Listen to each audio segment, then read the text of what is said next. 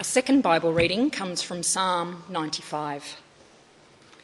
Read along with me in um, the Pew Bible, which is on page 628 or on the screen behind me. Psalm chapter 95. Come, let us sing for joy to the Lord. Let us shout aloud to the rock of our salvation. Let us come before him with thanksgiving and extol him with music and song. For the Lord is the great God, the great King above all gods. In his hand are the depths of the earth, and the mountains' peaks belong to him. The sea is his, for he made it, and his hands form the dry land. Come, let us bow down in worship.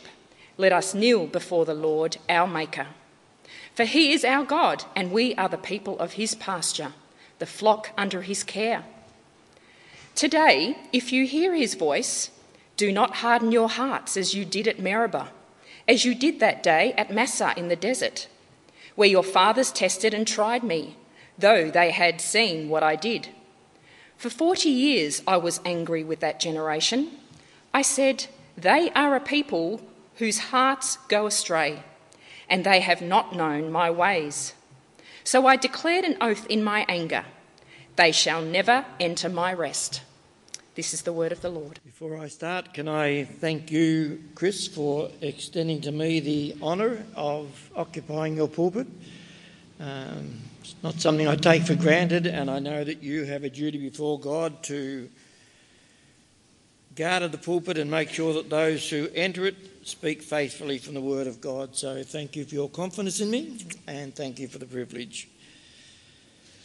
I want us to look for a while this morning at Psalm 95, so if you could turn to that and keep it open, it would be good.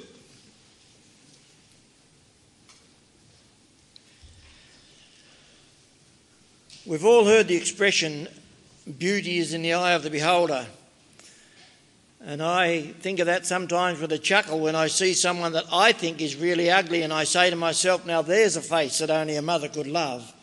And it's a real underlining of the fact that beauty is in the eye of the beholder.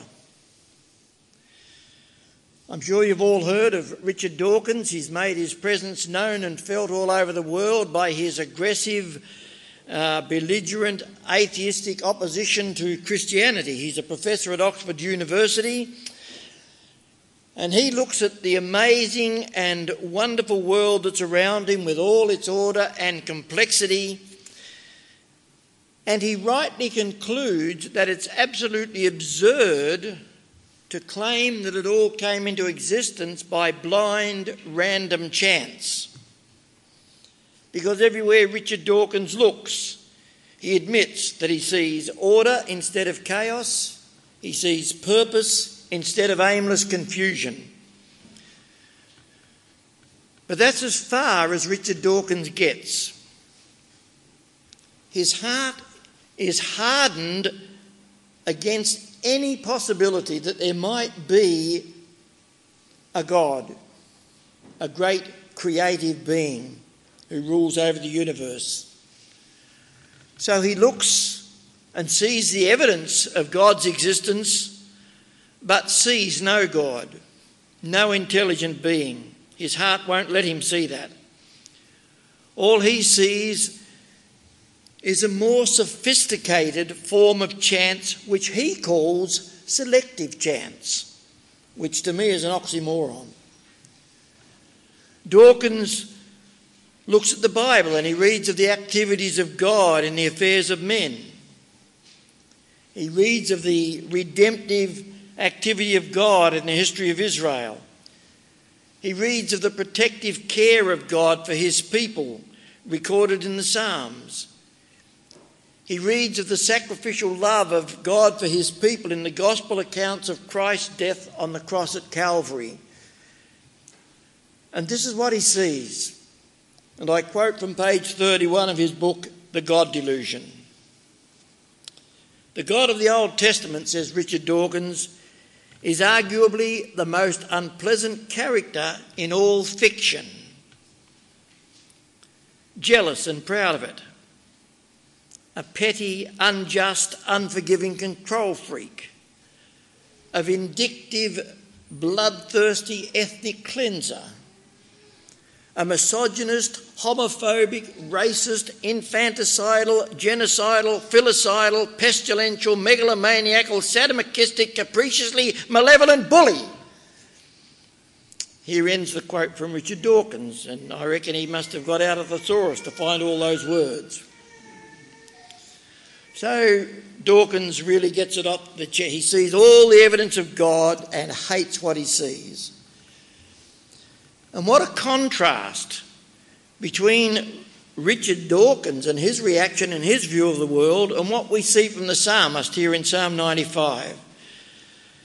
When we turn there, we see such a contrast with what these two men see in the world as they look around them. The psalmist looks and sees the same things that Richard Dawkins sees, and his heart is filled with joy.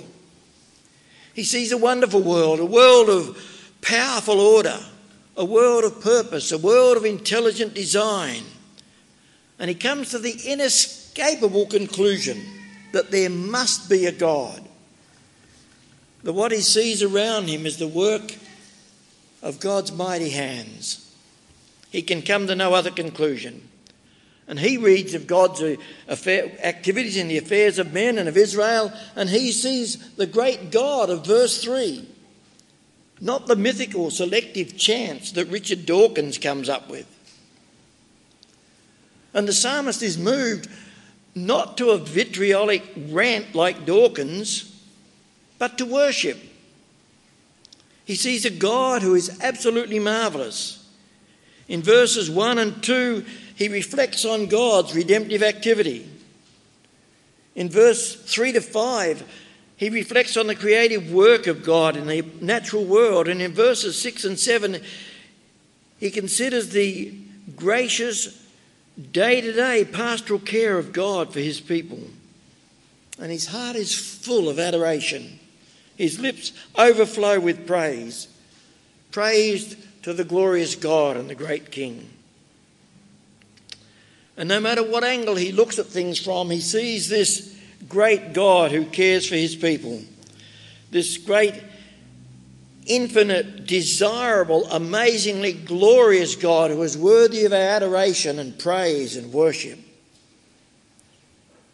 In all that God is, in all that God does, and in all that God commits, permits, he is altogether lovely in the eyes of the psalmist. And every revelation God gives of Himself, whether in creation or through divine providence or through forgiving grace, strikes a chord of love and praise in the hearts of the psalmist and indeed of his people. So, the first thing we ought to learn from this psalm this morning in verse 1 is that God's people are urged to sing about God. But it's not to be a mindless singing. The psalmist has a joy that sings through pain and tears as well as through times of laughter and plenty.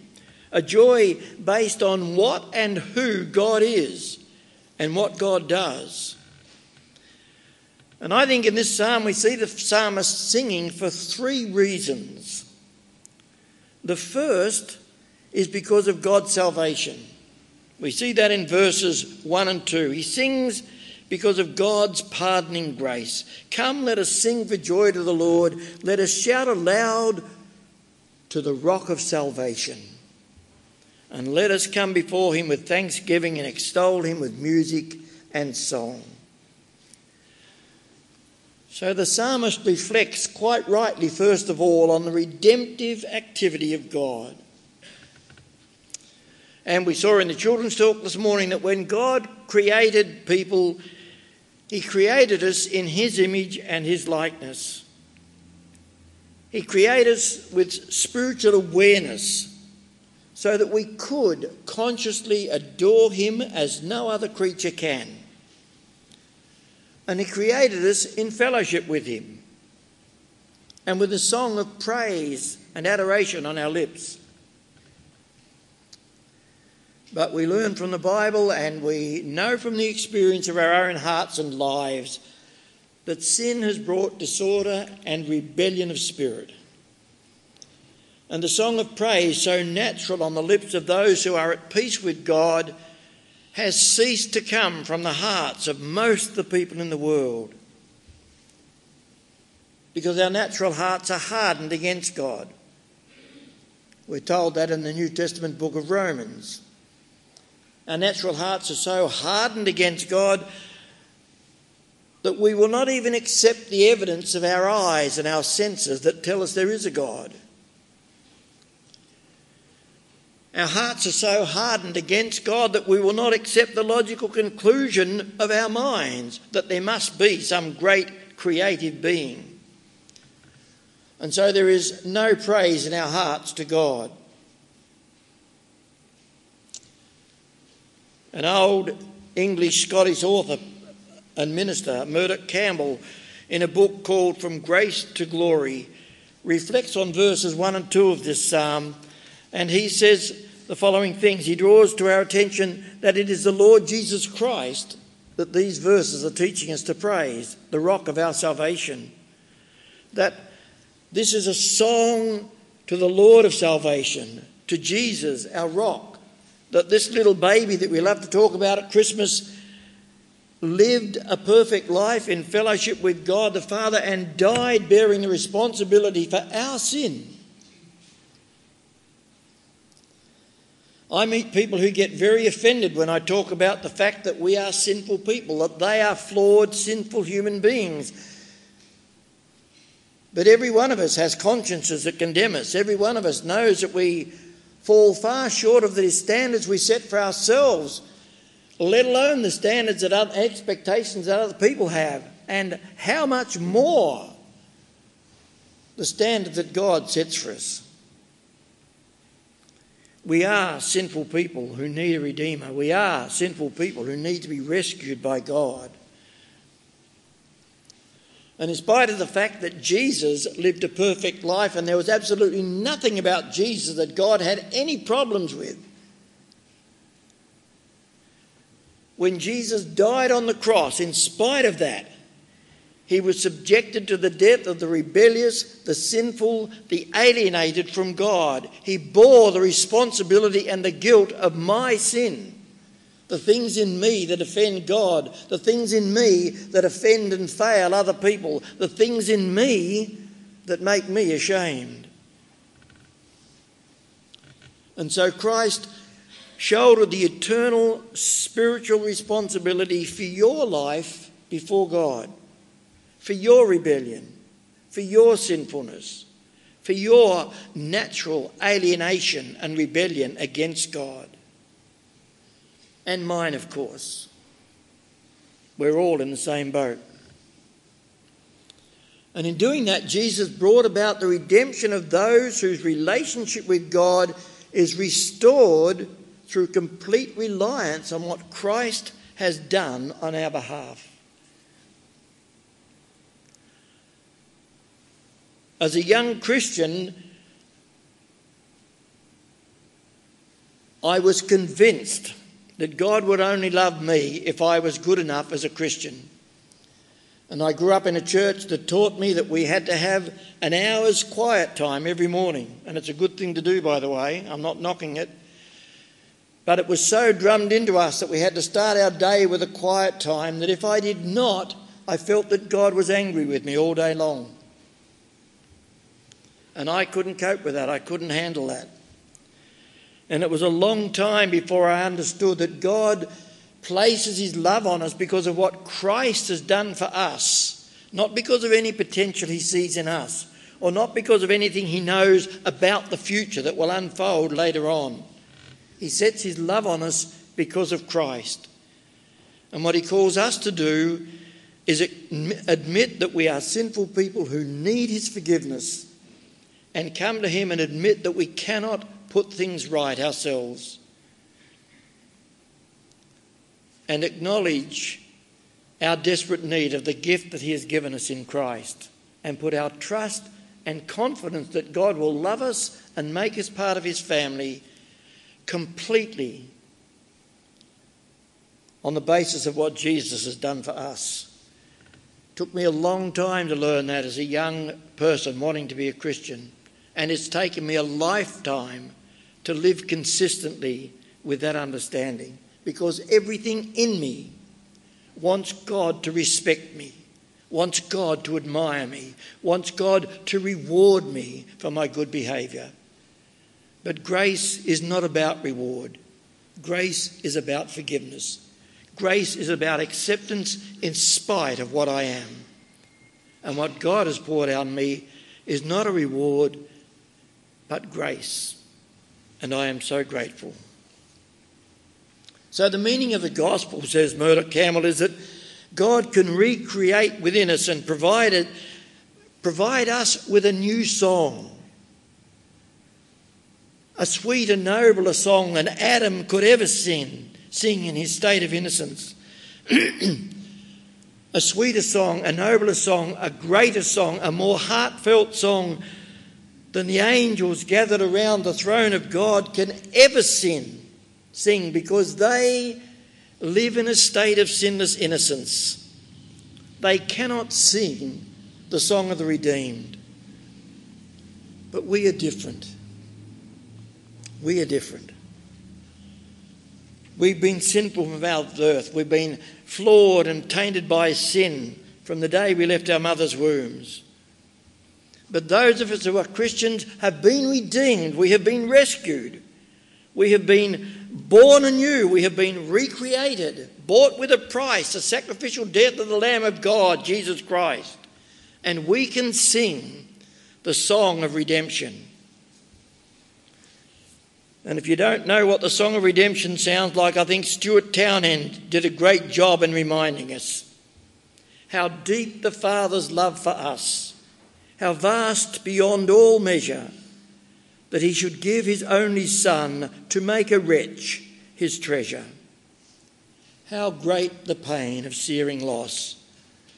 The father turns his face away as wounds which mar the chosen one bring many sons to glory. Behold the man upon a cross, my sin upon his shoulders. And ashamed, I hear my mocking voice call out among the scoffers it was my sin that held him there until it was accomplished. His dying breath has brought me life. I know that it is finished. So I will not boast in anything, no gift, no power, no wisdom, but I will boast in Jesus Christ, his death and resurrection. Why should I gain from his reward? I cannot give an answer. But this I know with all my heart his wounds have paid my ransom. That's the song of the redeemed. That's the song of redemption, acknowledging the absolute grace and mercy of God poured out on us in Jesus Christ. And while ever we live on this earth, we will never be able to sing the song of innocence but what a joy it is to be able to sing the song of the redeemed, to rejoice in the fact that God loves me in spite of what I am. What an amazing thing that is. What an incredible demonstration of God's love and grace. And my heart aches for you this morning if you do not belong to the group who can sing that song of redemption. And my prayer for you this morning is that you will belong to those who can sing quite honestly and sincerely, Oh, for a thousand tongues to sing my great Redeemer's praise. And so the psalmist's heart sings with praise to God because Jesus Christ was sent to save him from his sin. But the psalmist also rejoices in verses 3 to 5 in the creative work and power of God. He sings because of God's providing providence. And this salvation that the psalmist calls us to give thanks to God for is the very heart and soul, the very foundation, the beginning and the end of our relationship with God. And so that new relationship that we have with God leads to a new view of everything around us, a new view of the universe, a new view of our world, a new view of history, a new world, view of what's happening in the world around us. And the world is no longer a terrifying place because we have a God who loves us. We have a God who is working everything together for good, according to his purpose, for those who love him and are called according to his purposes. Richard Dawkins' problem is not that there is no God, as he's so desperate to prove and ridicule everybody who does believe in him. And Richard Dawkins' problem is not that there is no evidence for the existence of God. Richard Dawkins' problem is that he cannot sing the song of redemption. His problem is that he sees this world and this world's history through the eyes of someone who is not redeemed who doesn't know the love of God in his heart, who doesn't know the softening work of the Holy Spirit. And so he sees no God revealing beauty because beauty is indeed in the eyes of the beholder. But what a difference for this psalmist, and what a difference for us. What a difference for you and me when we put our trust and faith in Jesus Christ as our Saviour and our Lord. Through the eyes of faith, we see a universe a world, a creation that echoes day and night with the praises of God. And we can sing with Stuart Hine, O Lord my God, when I in awesome wonder consider all the works your hands have made, when I see the stars and hear the rolling thunder, your power throughout the universe displayed, then sings my soul, my Saviour God, to thee. How great thou art! How great thou art! And his heart sings because God is in control of everything and God has his destiny in his hands. But the psalmist also sings because of God's loving pastoral care as our shepherd in verses 6 and 7. He sings because of God's pastoral care. Come, let us bow down in worship and let us kneel before the Lord God our Maker, for he is our God. We are the people of his pasture, the flock under his care. And because we are the redeemed, we too, like the psalmist, can rejoice in God's love for us and revel in the confidence that we have that God does love us, that God will never forsake us, that God will never leave us, that God is in control of every single circumstance that comes into our lives. Nothing happens by selective chance but by the will and purpose of God. And God's will and purpose for me and for you, if your trust and faith is in Jesus Christ, is to do you good and not to harm you. And so we re- can rejoice in the that God is intimately and deeply involved in our day to day lives, that we have the miracle of God's presence with us in all that we do, and it's there for all to see. And what the Dawkinses of this world see only as fortuitous chance as they're tossed about on the slings and arrows of outrageous fortune, we know by faith as the loving providential care of God. And so if you are in Christ, you are God's recreated being. And God has made a commitment to love you and to never forsake you and to never let anything take you away from that love. The Lord is our shepherd. And we, unthinking and helpless and restlessly wandering as we are, are his sheep. And don't let fear and feebleness of faith don't let disobedience and lack of submission to God hold you back from a life lived powerfully for God. Rejoice as the psalmist calls us to rejoice. Rejoice in the love and power of the shepherd who looks after us and cares for us and knows every detail of our lives. And let our hearts sing as the psalmist's heart sing because God cares about us every moment of every day. And the psalmist finishes in verses 8 to 11 with a plea to make this song our own. He sings because he wants us to be at peace with God. Today, if you hear his voice, do not harden your hearts as you did at Meribah, as you did that day at Massah in the desert, where your fathers tested and tried me, though they had seen what I did. For 40 years I was angry with that generation. I said, There are people whose hearts go astray, and they have not known my ways. So I declared an oath in my anger, they shall never enter my rest. So the psalmist looks back to the 40 years when Israel wandered in the wilderness because of their disobedience and rebellion against God. And he pleads with those who read this psalm not to harden their hearts against God, not to make shipwreck of their lives in the way that that generation of Israelites did, in the way that Richard Dawkins is doing in his defiant, angry rantings against God and God's people. God calls us to come to Him with soft hearts, with hearts that own up and acknowledge their rebellion and their sinfulness and plead with God for mercy. And let me close again with the words that we sang a little while ago from Richard Buser's hymn. Let today be the day when you hear him. May our hearts not be hard or cold, lest we stray from the Lord in rebellion, as his people did in days of old. My prayer for you and my heartache for you is that you will know the reality and the truth of the things that we've reflected on this morning.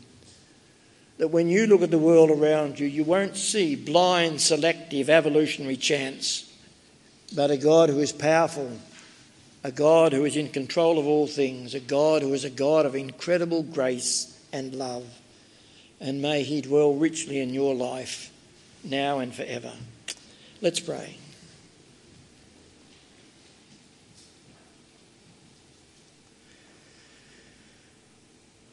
Lord God, we are very conscious that we are no better than Richard Dawkins. In fact, Richard Dawkins is probably a better person than I am, and possibly than other people here.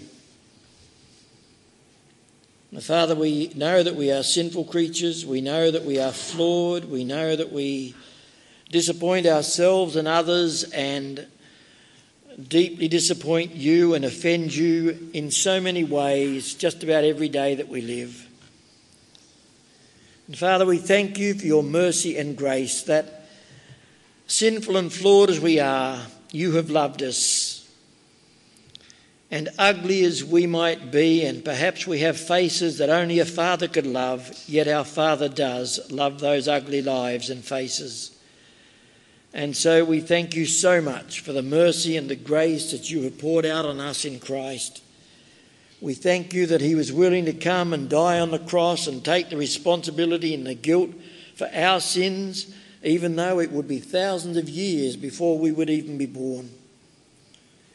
We thank you, Father, that by your grace and mercy you have come and looked for us and searched us out. And when we had no love for you, no thought for you, you loved us and you brought us under the influence of the gospel and of Christian people and the sound of solid biblical teaching so that we became aware of our sinfulness and our need and we became aware of the grace of Jesus Christ and for all that he has accomplished. And you have brought us by faith and the work of your Holy Spirit to put our trust and faith in him. We thank you so much for this incredible miracle of grace. And we thank you in the name of our Lord Jesus, our Saviour and Lord, our Redeemer. Amen.